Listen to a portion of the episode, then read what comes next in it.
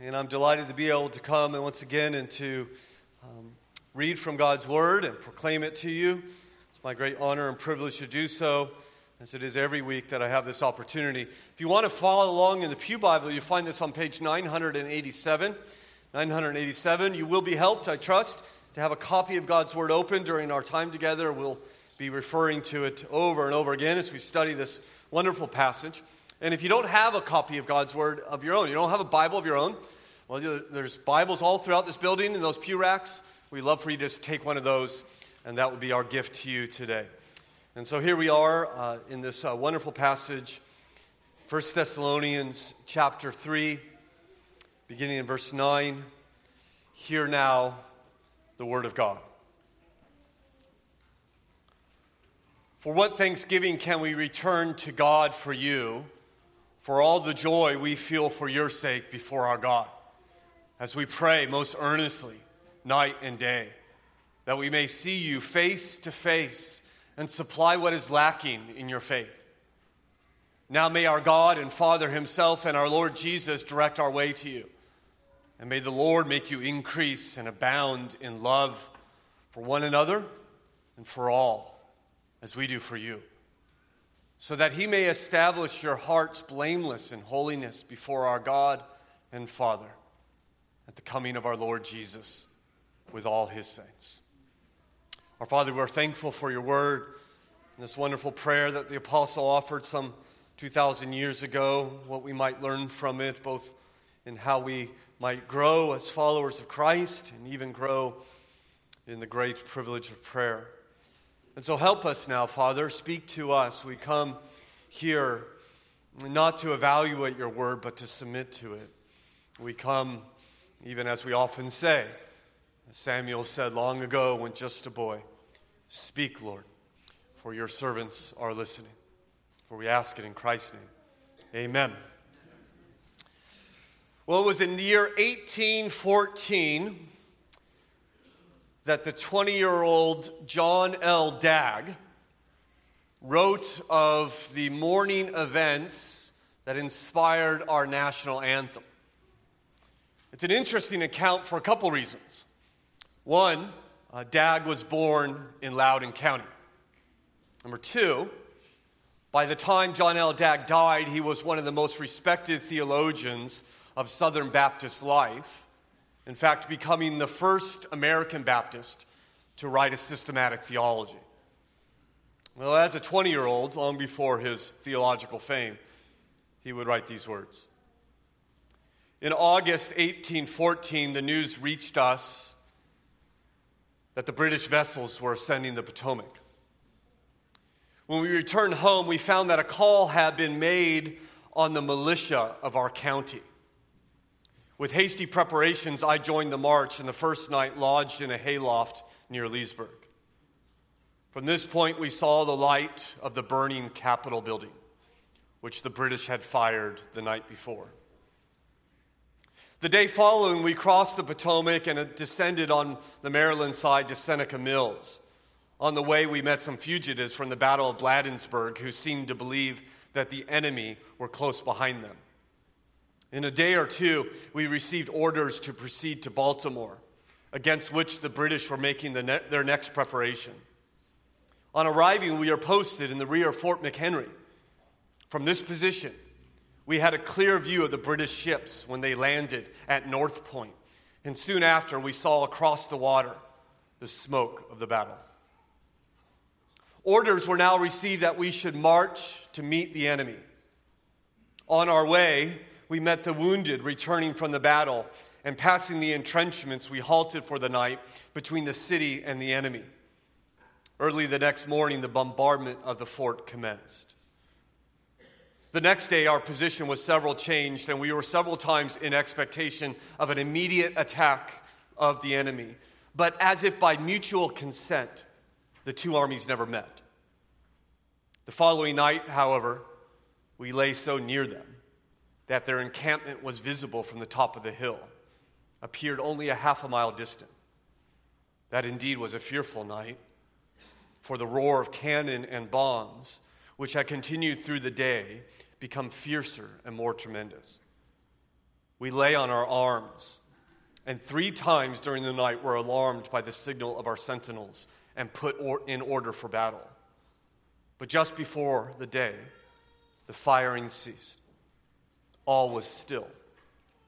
And now the very silence rendered us uneasy, as a question arose in which our personal safety was deeply involved whether the fort had surrendered during the night. If it had, we might expect a bloody conflict in the morning. If it had not, they would perhaps retire without giving us battle. At the first dawn, every eye was directed towards the fort to see whether the American banner still waved. Of course, the answer is now famously given to us in the form of a question, isn't it? Oh, say, can you see by dawn's early light what so proudly we held at twilight's last gleaming, whose broad stripes and bright stars through the perilous fight or the ramparts we watched were so gallantly streaming. And the rocket's red glare, the bombs bursting in air, gave proof through the night that our flag was still there. Oh, say, does that star spangled banner yet wave for the land of the free and the home of the brave? I trust you could hear the tension in Dagg's account. Can you hear the fear of the young man, the, the hope, the awful reality of an imminent struggle against his fellow men for life and death? Can you hear the uncertainty of the battle which waged throughout the night? What is it? He said, A question arose in which our personal safety was deeply involved whether the fort had surrendered. Well, I wonder if the Apostle Paul faced a similar attention, uh, attention when it came to the church in Thessalonica. After all, these are the people amongst whom he worked and prayed and suffered and preached and yet the enemies, as we have discovered, have ran him out of town, leaving the church without a shepherd. And we have seen in this incredible autobiographical account, perhaps his most autobiographical writing in all of Scripture, that he worried whether they would survive the enemy without their shepherd, whether they survive the battle.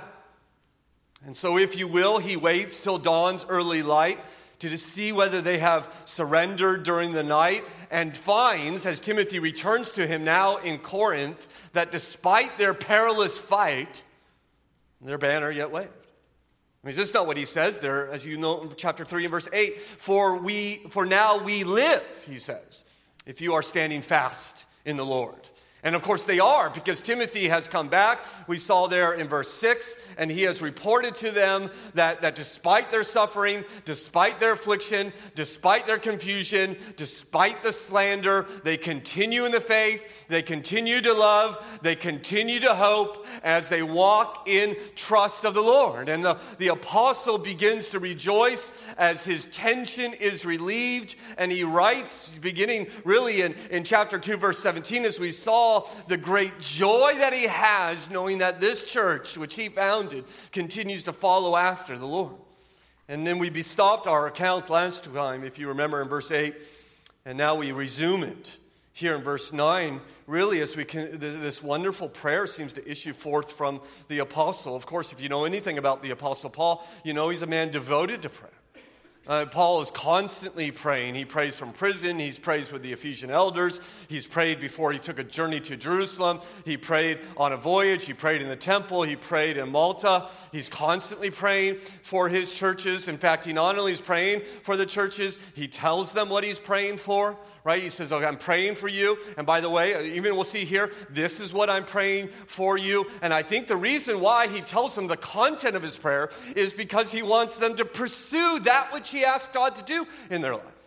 He, he wants them to grow, he wants them to to grow up. It's almost as if the, the apostle is a father raising this family and he, he loves the family and he's delighted everyone's part of the family, but he's not satisfied that they're simply in the family. He wants his kids to mature, he wants them to grow.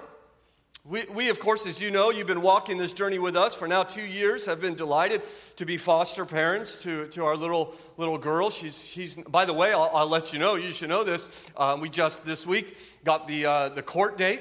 Um, and, and September 20th, uh, this little one, uh, God willing, will become a Carn. And so we're uh, delighted and thankful for your prayers. Yeah, praise God. Oh. But two, two years old is a big deal in, our, in, in, the Carn household. That's when we, we start potty training.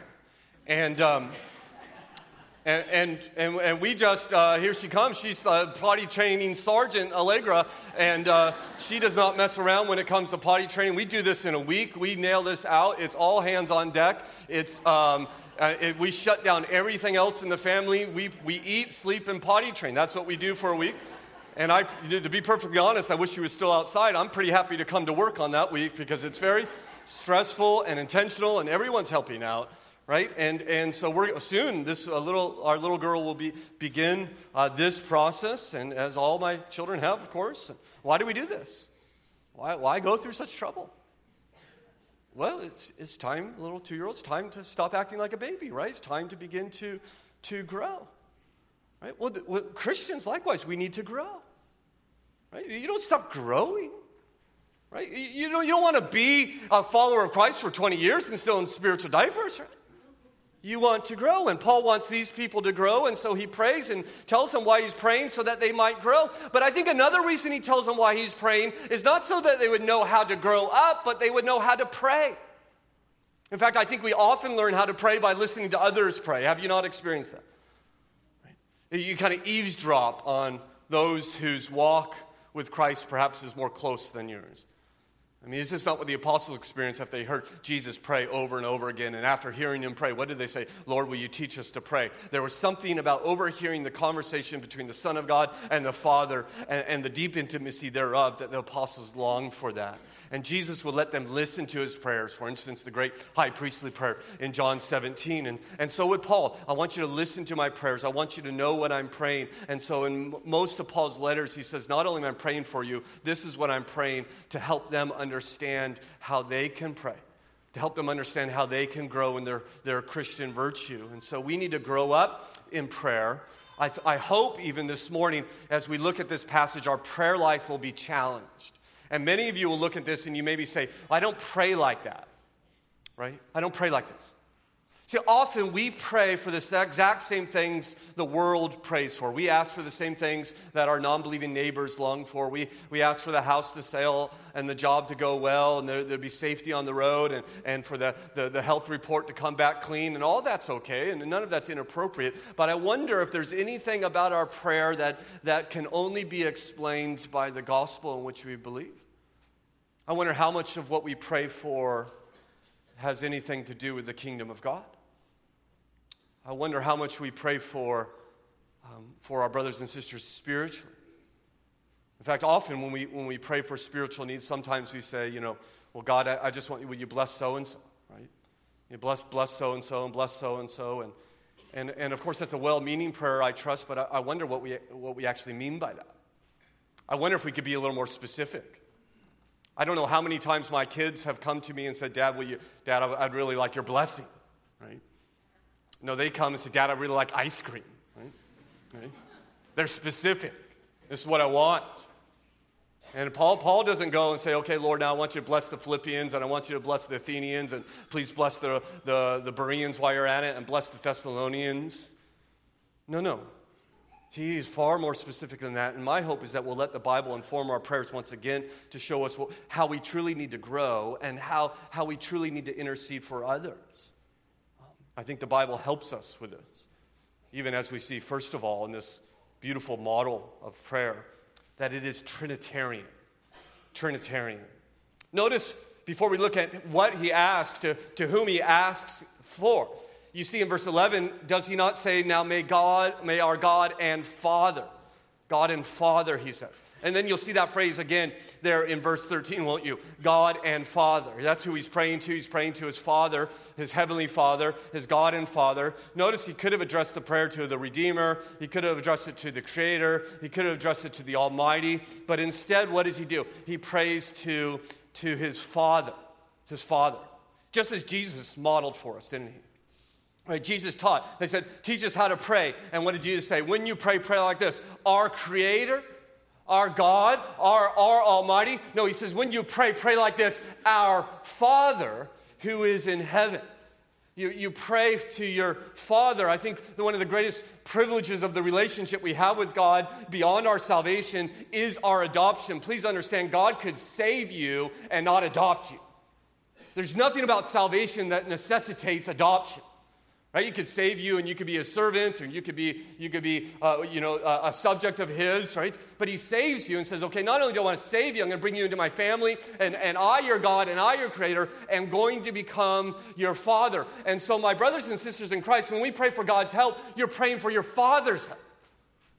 When you pray for God's kingdom, you're praying for your, your Father's kingdom. When you're praying for God's forgiveness, you're praying for your Father's forgiveness. And I think this is significant and profound in many ways. But simply, may I offer you one is that it goes to the, to the point that God is inclined to answer your prayers precisely because He is your Father. Is this not what Jesus taught us? What was it in Luke chapter 11 when he says, You, you fathers who are evil know how to give good gifts to your children. How much more will your Father in heaven give good to those who ask? In fact, dads, don't, don't you, you, you understand this, right? You, as a father, are much more inclined to answer your children's requests than those who are not your children. And I've shared this before, but you know, if I'm, I'm, I'm, I'm, watching the game, right? If, if the Dodgers are on and, and I'm enjoying the game as they beat the Yankees last night, so praise God. And um, down with the evil empire, right? And, uh, and, and, and so I'm watching the game, and, and my little, little uh, t- uh, two year old, she comes up to me, and she's all into Elmo these days, and she says, Daddy Elmo, right? She'll scream it, by the way, Elmo, right? And, uh, and she, she wants to climb up on my lap and, and snuggle and watch Elmo. Well, yeah, we might just watch Elmo. I mean, it depends on the game, to be honest, but um, a little bit of Elmo. Um, we'll watch a little Elmo, cuddle there, spend some quality time with her, loving on her. Right? You ask me that, same question, you get a different answer. Right? Why? What's the difference? Same request, same request. Elmo. Well, the difference is she, she's my daughter, her position. Right? I'm her father. Well, my brothers and sisters in Christ, may I remind you that God is your Father. And He's not an abusive Father. He's not a distant Father. He's not an uninterested Father. He's not a too busy Father. He's certainly not a too tired Father. He is unlike any Father we have ever known. And you will never understand prayer until you understand you are praying to God, your Father. But you notice that's not all whom He prays to. And this is where it gets really good. He says in verse 11, Now may God, uh, may our God and Father Himself and our Lord Jesus. And then he says, direct our way to you. So you see, you see the content there. We'll look in a moment. But he prays now to Jesus. So, uh, in fact, you read on in the prayer, look in verse 12, and, and may the Lord, now who's the Lord? Well, he identified him in verse 11, the Lord Jesus. And may the Lord make you increase and abound for love one another and for all as we do for you, so that he, who's he? That's the Lord, may establish your hearts blameless in holiness before whom? Our God and Father. At the coming of whom? Our Lord Jesus Christ. You see how Trinitarian this is. You see how specific he is. And may I encourage you in your prayer life to let your Trinitarian theology influence the way you interact with your God. For instance, I don't think we should thank the Father for shedding his blood. The Father didn't shed his blood, the Son shed his blood. We could thank the Father for sending the Son to shed his blood. We, don't, we should not say, Father, we're, we, we, we long for your, your return. The Father's not returning, the Son's returning. And so we are, we are Trinitarians, and that should be influenced in our in our prayers. We should pray, as Paul, I think, very clearly shows us, very specifically knows which person of the Godhead he's praying to and what he's asking for. And, and, and I, by the way, isn't it wonderful that he's praying to Jesus as well as the Father? And I know I've, i am sure I've mentioned to this every sermon in First Thessalonians, but once again, we have a clear affirmation of the divinity of Jesus Christ some 15 years after his public ministry. In, in uh, next to Galatians, the oldest Christian literature we have. And here we have it. The apostle is praying to Jesus as if he believes he is God. And notice, by the way, he doesn't explain to the Thessalonians, oh, by the way, I'm praying to Jesus, this is why. They already assume it, they're on the same page. And I bring this up every time I have the opportunity because I'm so sick of the nonsense on NPR and, and Bill Riley and, and, and, and whatever else you're watching out there that says that the divinity of Jesus is a third century development by a bunch of bishops hanging out in Rome when it totally ignores the biblical account some 15 years after Jesus lived on this earth. So let's toss aside that nonsense by all the experts who don't happen to actually open the account and read it. And notice that Paul seems to think that Jesus is worthy of receiving our prayers. In fact, it's even beyond this. In fact, part of me hates to do this to you, part of me doesn't care. Um, but um, I, want to just point out, and I'll take 60 seconds, so hold on. Maybe you need to check your email or something. I want you to note an issue of grammar here in verse 11. All right, I know I said grammar, sorry. Um, verse 11, what does he say? Now may our God and Father Himself and our Lord Jesus, okay, here it is, direct our way to you. The word direct is in the singular. The verb is in the singular, even though the subject of the verb is in the plural God, the Father, and Jesus. So let me give you an example. Consider this statement I pray that the Nationals defeat the Dodgers, okay? Now, of course, you would have to pray for that because it will take a work of God, okay? okay? okay. So, all right, okay. You would not say, I pray that the Nationals, listen closely, I pray that the Nationals defeats the Dodgers, right? Because Nationals is plural, it takes the plural verb, which is in English defeat. The singular verb is defeats, okay? Well, Paul very strangely, and we do not translate it in the English because it would be so weird, very strangely says, literally, may our God and Father and our Lord Jesus directs our way to plural subject, singular verb. And it is very clear to me that Paul, even though he identifies God as Father and Son, understands that there, though we have, as we know, three persons, we even sang about this morning, he is, he is one God in three persons. And we have this beautiful Trinitarian prayer. And as he prays to this triune God, he does so with great passion as you consider. Secondly, it is a passionate prayer. Don't you love verse 9 when he says, For what thanks can we return to God for you? What thanks can we return to God for you for all the joy that we feel for your sake before our God? He says, I'm at, I'm at loss of words on how to thank God for you. I don't even know where to begin. I don't even know how to, how to start to tell God how thankful I am for the joy that you bring in my life. Notice, by the way, when he thinks of this church, he doesn't, this church planner, he doesn't congratulate himself. He doesn't puff up his chest as some pastors might be tempted. He knows, as he writes elsewhere, that some plant and others water, but it is God who gives the growth. And so he falls to his knees and says, Oh, Father, how can I thank you? How can I thank you for the joy that I have in this church? And what an encouragement that must have been in the church. Can you imagine receiving a letter like that? Where, where this, I, he said, I don't even know how to thank God for the joy you give me. This was when the famous painter Benjamin West was a boy. He decided to paint a picture of his sister while his mom was out. And so he gathered uh, some bottles of ink and paper, and, and soon he had more ink on the kitchen walls than he had on the paper, this, this little man. And when his mom returned and she surveyed the uh, massive mess before her, she also saw her son's attempt at making art. And instead of scolding him, interestingly, she picked up the portrait and she looked at it and declared, What a beautiful picture of your sister. And then she kissed him and walked out of the kitchen. And West would later recall, with that kiss, I became a painter. Right? I think there's something to Paul here. I mean, the Thessalonians aren't perfect, are they? We'll see that to be very clear as we get into chapter 4. And yet, what a great encouragement. I just, I'm so thankful to God for the joy you bring. You ever pray that? You ever, I mean, do you ever, you ever pray to God, I'm so thankful for the joy that I have among the people called Hamilton Baptist.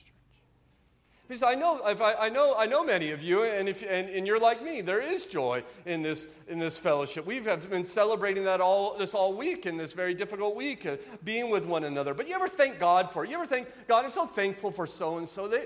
She brings such joy to me. Or Sunday school teachers, you ever say, God, I'm so thankful for little so and so. Whenever he comes to class, it just kind of lifts my spirit. I'm so glad that he's here or she's here. You might even tell them that. This seems to be what the apostle's doing. He's thanking them. In fact, he does so earnestly and regularly, as you see in verse 10. He says, as we pray most earnestly. Right? Not, not tepid prayers, earnest, zealous, mighty prayers, and when? Night and day. In other words, all the time. I mean, prayer seems to be part of his life. I think prayer should be part of our life as well. We should be people of prayer. And, and, yet, one of the first things that gets squeezed out whenever we get busy is what? Prayer. Right? We're too busy to pray, so we just drop it. We'll do other things, but prayer kind of just falls away. And there is no doubt, we are busy today. We're busy. I, uh, in preparation for this message, I came across a, a journal from the, uh, an article from the Atlantic Journal, and you might relate to this. It says, The world is too big for us, too much going on. Try as you will, you will get behind in the race. It is an incessant strain to keep pace, and you still lose ground. Science empties its discoveries in you so fast that you stagger beneath them in hopeless bewilderment. The political world's news is so rapid that you're out of breath trying to keep pace with who's in and who's out. Everything is high pressure, and human nature can't endure much more. Right? You relate to that? Maybe? By the way, that was written in 1833. I think busyness is a 21st century reality. I'm afraid I need to dissuade you of such nonsense. No, this has been happening ever since there have been, been humans around. You don't think Paul was busy? Oh, I think he might be. And yet he prayed. And yet he prayed with great passion. Even as we see it is a pastoral prayer.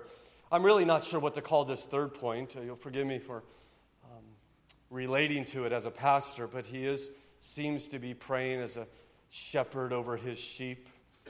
As you finally see the content of his prayers, first request is found there in verse 10 as we pray most earnestly night and day that we may see you face to face. Right? I want to see you. All right? And again in verse 11, now may our, our God and Father himself and our Lord Jesus direct our way to you.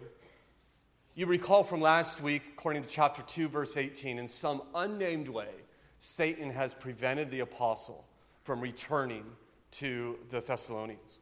And so, how do you overcome such an adversary? Well, he does by appealing to God, right? And so now he's asking God to remove the roadblock set up by this enemy. He says, I'm praying night and day that God would make a way for me to return to you, that God would open a pathway that currently does not exist for me to come. And I, I think we can learn from this a great deal. I think in ministry, in your life, certainly. Don't, we, don't you plan and you labor and you prepare? And yet, my brothers and sisters, ultimately, we're dependent upon God, aren't we? Despite our plans and our efforts, we need to depend upon God. And so we ought to be praying for the opportunities to testify to Christ with our coworkers. We ought to be praying for God. Will, will, you, will you help me have a, just a, a Christ centered conversation with my child today? We ought to be praying that God would open hearts when we teach His word and even preach it. Right? We, long to serve one another, I think. We long to minister to one another. But we need to be pr- in prayer that God would let that happen. Right? It's just as Paul shows, if he's to return, he says, if I'm to get back, God has to open the door. And by the way, he will get back, according to Acts 20. But it will take him five more years to do so. Sometimes God's ways are inscrutable, but he prays for it. And, note in passing that how much he values this Christian fellowship. I just want to be with you. We've seen this over and over again in this letter. He, he longs for the joy that their present brings for them and, and, he wants to be reunited. But that's not the only reason he wants to be reunited. He has a job to do. As you read on in verse 10, what else does he pray for? He says there at the end, does he not? And to supply what is lacking in your faith. So, what's he going to talk about when he gets there? Going to talk about the weather. You know, how, how, how are your travels, Paul? How did it go for you? No, he says, I want to come and I want to address the deficiencies in your faith. I mean, he was only there for a month before he was forced out. There's quite, quite a bit still to teach them. Perhaps Timothy, who has now returned from Thessalonica, as we saw last week, explained their confusions, explained their weaknesses. And so Pastor Paul longed for their spiritual growth. But it is, uh, nevertheless, somewhat of a shocking statement, I think. I want to supply what is lacking in your faith. That's a little impolite, don't you think? I mean, this is a publicly read letter. They gather together just as we're doing. Hey, Paul sent us, Pastor Paul sent us a letter. Let's read it. Can you imagine a letter from a former pastor that says, I can't wait to see you again to address all your shortcomings? I mean, that's what he's doing. We think, well, what, what do you mean? We have shortcomings? Well, yeah we do. Uh, uh, would you be offended at that, I wonder? I don't, I don't know about the Thessalonians. We, we, we can't be sure, but uh, I wonder if they just kind of already knew. Uh, uh, something, something in me, I don't know why, thinks that they knew they had deficiencies. I wonder why is it when the doctor comes and tells us there's something wrong with our physical health, we're not offended at all? But when someone comes and says, Brother, I love you, but I, have noticed this in your life, um, and I, I want to help you, I've noticed this sin, and, they point out something wrong with our spiritual health, we, we think the person might be arrogant, maybe out of line. Uh, and, and I've noticed this as a Christian. It's okay for, for me to admit that I'm a sinner as long as you disagree with me, right? right? But, but, but when you agree with me, when you say, Stephen, you're right, you are a sinner, in fact, I've noticed, right? Okay. Well, then I become awfully insulted, don't I? And sometimes we even do this. We, we even identify our own shortcomings to say, you know, I, I need to, really need to work in our life. In, in, this area of my life, I'm really, I'm really struggling in this area of my life. And, and how often is the Christian tendency is, no, no, no, you're okay there. How about, yeah, I've noticed that as well. And I love you. And can I help you? Paul says, I want to come and I want to address what's lacking in your faith. We need to humble ourselves and have people like Paul who are close to us who say, I love you. Can I help you work on this? Right? It is a pastoral prayer. Fourthly, you'll notice it is a sanctifying prayer. It's at this point, I think, we get to the heart of his prayer found in verse 12. As he's really, what is he praying for? What does he really want? He wants them to grow in their love. He says, And may the Lord make you increase and abound in love for one another and for all, as we do for you we love you and, and God loves you and we want you to love others and this is what we're after. And we keep coming over this theme of love and love and love throughout this letter. In fact, we'll find it throughout the scripture, won't we? I mean, Christianity is the religion of love. God, God, God is, love. In fact, uh, the, one of the last things that Mark Cochran told me before he left this earth was it? Thursday night, um, just a few days before he died Uh, elders meeting.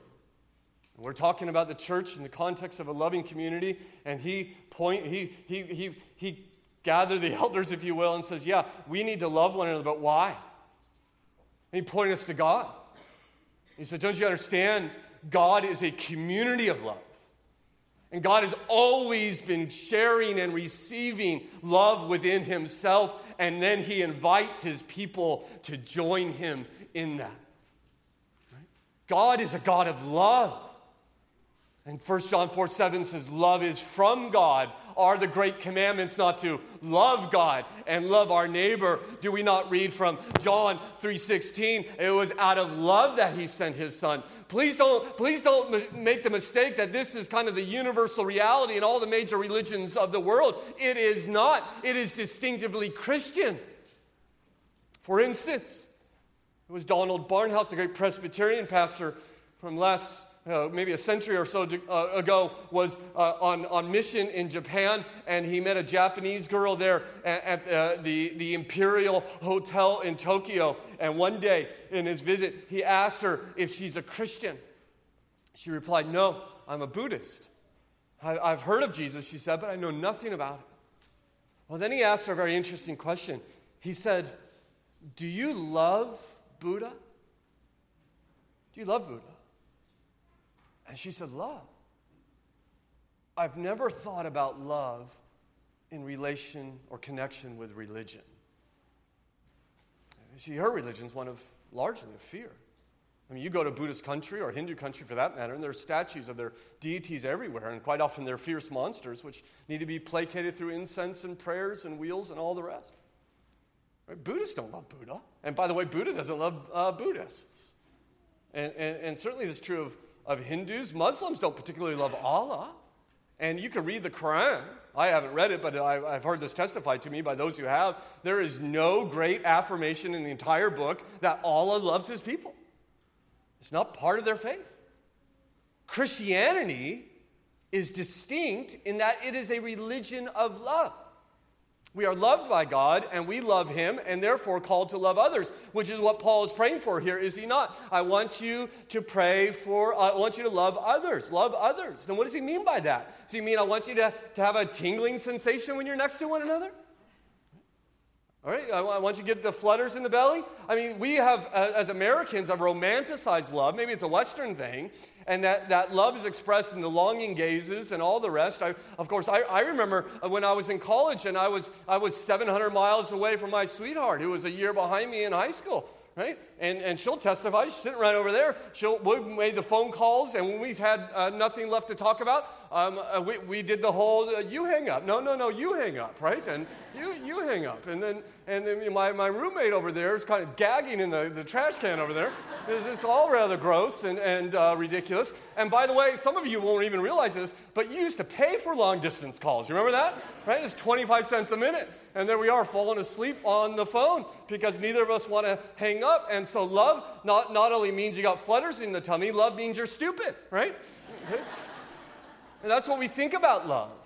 It's gooey and soft and sweet, and maybe there's a place for that. In fact, there is a place for that, isn't there? Let's not minimize that. Let's not go too far. The Bible celebrates that kind of love. There's a whole book about it and, and, and other passages. But the biblical love is far more than that. In fact, it is far less about the feeling you receive when you're near one another and far more about your desire to sacrifice for their good. What about that famous verse there in Galatians 2:20 when Paul says, "The life I now live in the flesh I live by faith in the Son of God who what? Who loved me and what is it? Gave himself for me. He loved me and sacrificed for me. And so Paul here prays that this would abound, he says, among the Thessalonians. I'm praying that you may increase and abound in love, which is interesting because he's already commended them. Look back in chapter 1 and verse 3 when he commends them for their labor of love. Remember that? Now, look over in chapter 4, verse 9. Look what he'll say. It is astonishing uh, praise to them. Now, concerning, chapter 4, verse 9, brotherly love, you have no need for anyone to write you, for you yourselves have been taught by God to love one another. Right? He says, You man, you guys are you guys are, are, are doing such a great job loving each other and you're laboring in love, and no one even needs to talk to you and teach you about love, right? You love each other so well, and yet what is he praying for here? Just a few verses before uh, chapter 4, verse 9. He says, I want it to grow. I want it to abound. I'm praying that it'll grow more and more because you never reach that destination. You're not there yet. I want you to abound in love. What a prayer! A prayer. You ever pray that? God, I just want to, I want to abound in love. I, I want it to grow. I want, I, want, I want our church to love in situations which, which a ungod inspired love would have given up long before. I want us to be extravagant in our love. That's what Paul's praying for here. God, make them more loving. Some of you don't like prayers like this. Some of you say, well, what, what, about, what about free will? Where's my free will? God can't make me do anything. Well, Paul seems to be of a different mind, doesn't he? He says, I want you to cause them to love, make them love. Paul prays, God, don't leave us to our own free will. Well, you know, free will is going to take you. Uh, you, you. When I use my freedom, it takes me into sin quite often. Right? And he's saying, God, overcome the rebellion, make them what they ought to be. Love, cause love. And love for who? Well, you notice two groups love for one another, he says there in verse 12, you see it, and love for all. So the first group would be the church, the second group would be the, the world. The church, even I believe I mentioned last week, was unique. There was, was without parallel in the ancient world, where the high class and the low class and the slaves and the free, right? Just think about slaves and free, wealthy, poor, Jews and Gentiles, united together in love. People that should be hating each other, screaming at each other, yelling at each other, right? Other sides with their picket and not wanting to be anywhere near them. They're, they're united, radically loving each other. God was creating a new society, overcoming the ravages of sin. This is called the kingdom of God, where He's bringing people together who learn to love as God has loved them. The church should show a diversity and love combined together that is absurd to the world that they should nothing about because of our unity in Christ. This is one of the reasons why we covenant together. This is why we say we'll serve one another selflessly. We'll share each other's joys, bear each other's burdens, aid each other in sickness and distress. Right? That's a, that's a, these are acts of love. Love within the church. And then he says, love for all men. For all men. Not just love for those here, but love for those out there. And, and to be honest, I, I could think of no better illustration for loving for all men than uh, yesterday at 2 o'clock. When, I don't know, what, 700, 800 people packed this, this building, right? Lining the walls, hundreds in the foyer, looking through the windows, right? Why? Why? Why two hours out there in the parking lot in the heat with jackets and ties, standing? Why? Well, because there was a man named Mark Cochran who what? Who's great on the piano? Right. Is that why they're here? Man, that guy could play the piano. I need to come here. Is that why? He's great woodworker. Man, this guy, that guy can make, you know, he's great at cutting wood. I need to come and pay him. No, because he loved them. Right? Isn't that why? He loved them. That's what Paul's praying for. God, I want, I want your people to love all people. What a prayer. Do you love people like that? Right? He's love, love as, as Jesus said, your neighbor. Remember the scribe came up to Jesus and said, okay, well then who's my neighbor? Right? Jesus says, okay, I want you to love neighbor. The scribe says, who's my neighbor? And it, he doesn't ask because he's because he's wanting to love a bunch of people. He says, okay, if I have to love my neighbor, let's define that bad boy. Because I, I want to love as few people as I possibly can, okay? So let's limit it so I know who I don't have to love. And what does Jesus say? He tells him a story of a Samaritan, a half caste, a half breed, a hated heretic who comes and loves a Jew and great sacrifice. Not because he's got the fluttery tummy, but he gives and sacrifices and loves. And Jesus says, This, this is how you are to love. That, that, that Jesus said, Don't you dare try to live this. Love, the Christian love overcomes lifestyle. It overcomes age differences. It overcomes political uh, philosophies. It overcomes sexual orientation. It overcomes wealth. It overcomes what you look like and the color of your skin. My brothers and sisters in Christ, we are called to love all people. All people. As Christ has loved. This is what the early church would do. It was the early uh, Roman emperor Julian who was so upset by the cr- growth of Christianity and the decline of paganism, he writes a letter in disgust to his friends saying, The religion of the Greeks does not appear to prosper. Why do we observe how the kindness of Christians to strangers has done the most to advance their cause? For it is disgraceful when Christians support our poor in addition to their own. Everyone is able to see that our own are in want of aid from us. He says, you know, we're not even taking care of our own, and here come these Christians who are so different, and they may not agree with what we do. They may disagree with our practices and our beliefs, but this one thing we know they sure love us, and they're caring for us. This is what Paul is praying for. I wonder, do we pray like that? I wonder, do we long to be like that? Do we pray, God, help us to abound? God, I want to become more loving. It's not seem you prayed that. God, I, I, I struggle loving so and so. Forgive me. Help my love to grow deep and broad and wide, wide as Christ has shown me how to love. Maybe even over lunch today, you could look at each other and say, okay, how can, how can we grow in love? What can we do? What would that look like? That you might begin to consider this as the apostle prays for it, that you too might pray for it. There's a purpose in all of it, as you see in verse 13. You see that verse 13 begins with that phrase, so that I want your love to abound. Why? So that he may establish our hearts blameless in holiness before our God and Father. The, the reference to blameless there is a reference to our behavior, our ethics.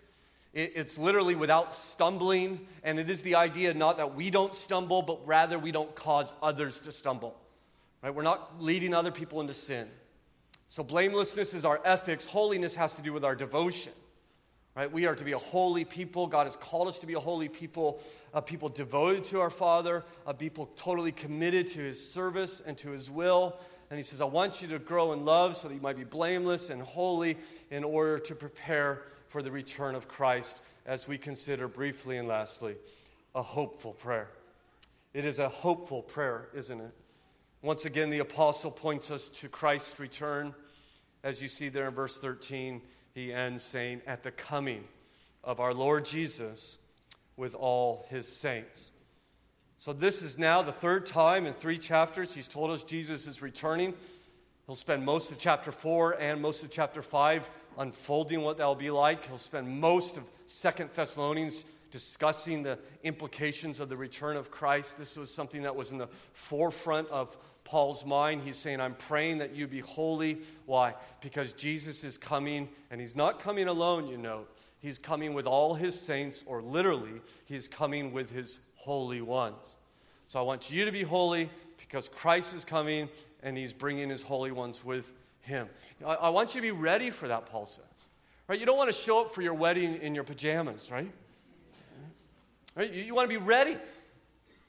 Right? You, don't want, you don't want Christ to come and find you in the sty of disobedience, do you? And, and, maybe that may not be a powerful motivator to you, but it certainly was for the Apostle Paul. He talks about it over and over and over again that the return of Christ compelled his ministry, it compelled his mission, it compelled his love, it compelled his sacrifice. Because he continually saying, I want to be ready on that day. Isn't that what Jesus taught us? Don't worry about when it's coming. No one knows when it's coming. Just be worried whether you're doing what you're supposed to be doing when it does come. Be ready for that day. Do you want to be ready for that day? Is that anywhere on your radar? Maybe you find yourself struggling with loving others. Maybe you find yourself struggling with living a, a, a Christian life. Maybe it's because you've taken your eyes off the goal. I mean, it's hard to run the race unless we have our eyes on the goal, I think. Jesus is returning, He's coming. We sang about it, right? it, it is well. He's coming. Lord, haste the day. Bring it soon. I've been praying all week. God, won't you come this week? Maybe he'll come today. I don't know. But I want to be ready for that. He is returning. Are you ready? Of course, the way to get ready is not by fixing up your life, ultimately. It's by bowing your knee, isn't it? He's coming back, not, a, not uh, you know, he's not wearing a cardigan when he returns, okay? Um, he's got a crown upon his head and a sword on his belt. He's coming as a king. You ought to bow your knee to this king. This king is returning because he was already here, and he came as a savior. And the work of salvation is chiefly seen in the perfect life he lived. In fact, you want to talk about a holy and blameless life, look no farther than Jesus. He's the only one who did it. You want to talk about someone who abounded in love, look to Jesus. He alone loved as he should. And yet he died upon a cross. Why?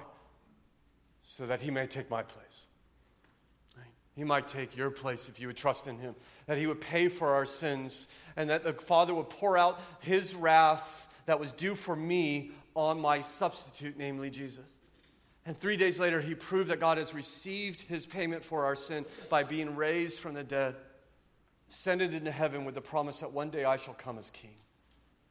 And now he declares before he comes that anyone who would bow their knee to King Jesus in faith will be saved by him, and he would receive them, and when he comes, not as his enemy, but as, as, as a brother or sister as a fellow child of God, the scripture says. In fact, the Bible tells us as we rehearse perhaps on a weekly basis if that if we confess with our mouth that Jesus is what? Our Lord. Do you know what that word means? He's our King. I submit. That's repentance. If we confess with our mouth that Jesus is Lord and believe in our heart that God raised him from the dead, that's faith. you shall be saved. There it is. Write it down, put it away. That's the Word of God. That's how to be saved. That's how to be ready for His return. And all who have bowed their knee, as I trust most of us have, may, when, when He comes, may He find us ready doing the work He has called us to do. I recently came across a story of a, of a tourist, and I'll, I'll end with this, who was visiting uh, the sites at Lake Como in northern Italy. And he arrived at the beautiful estate and castle of the Villa Asconati. And even though uh, it wasn't open for tourists that, that day, uh, he forced his way in. I don't know if you know people like that. I think they're incredible, right? Just pushed open the ornamental iron gate and he ventured inside, and everything was just uh, unbelievably beautiful. The flowers are blooming in extravagant color, the, the, the shrubbery was manicured to precision, and he noticed over at one side of the castle a gardener who was literally on his hands and knees clipping by hand the blades of grass in a section of the lawn. And he walked over and said, I hope you don't mind uh, a visitor having a look at your gardens. The gardener replied, You're more than welcome. I'm glad to have a guest. So the visitor continued touring the expansive grounds, and then when he, he returned to the gardener, he asked, You know, is the owner here today? I'm afraid not. The gardener replied, He's away. Well, when was the last time you saw him? He asked. At this, the gardener laughed and said, Almost 12 years ago. 12 years, the tourist said. You mean this enchanting place has been empty for 12 years? That's correct, the gardener said. The tourist then said, Well, do, do you ever see the owner personally? And still clipping and pruning in this minute detail, the, the gardener answered, Never. He just sends his instructions through his agents. Well, the tourist really couldn't, couldn't believe it. He said, But you have, you have everything so pristinely beautiful. It's perfectly manicured. It looks like you're expecting him tomorrow. At this, the gardener straightened up, looked up at his guest, and said with a smile, Oh, no, sir, not tomorrow. I expect him to come anytime today. I wonder if God would put that expectation in our hearts. That Christ might come at any time, as he said, and that therefore we might find motivation in living for him and direction in our prayers. That we might even pray as the church has been praying now for some 2,000 years. Come, Lord Jesus. And then we would live in light of that return. Our Father in heaven, we are thankful that Christ is returning. There's coming a day, and it might be today, we know not. It is not for us to know. It's coming a day when He's coming. And on that day, He shall receive all who have bowed their knee to Him in faith into an eternal kingdom that your scripture calls a new heaven and a new earth there to live with our God in glorified bodies in a glorified world forever and ever and ever. May we be found living for that day. May we be found living in honor of our King, uh, doing the work that He calls us to do, pleasing our Father in what we say and how we live. Will you put that in our hearts? Will you help us to even to pray for it? And of course, even now, as we pray, Father, we pray for those here who perhaps who do not know Christ. I wonder what, what do they base their hope on? What do they trust in? Would you even now help them understand that to trust in their own goodness and righteousness is unshaky ground indeed? That Christ has died for a reason, He's risen for a reason, and He's died to save sinners like me and like them. And that even now, according to your grace, you might help them to see the beauty of Jesus, the forgiveness he offers, and the love that he would shed upon their hearts if they would bow their knee to King Jesus in faith, submitting their life to him. Do this even now as we await his return, we pray. In Christ's name, amen.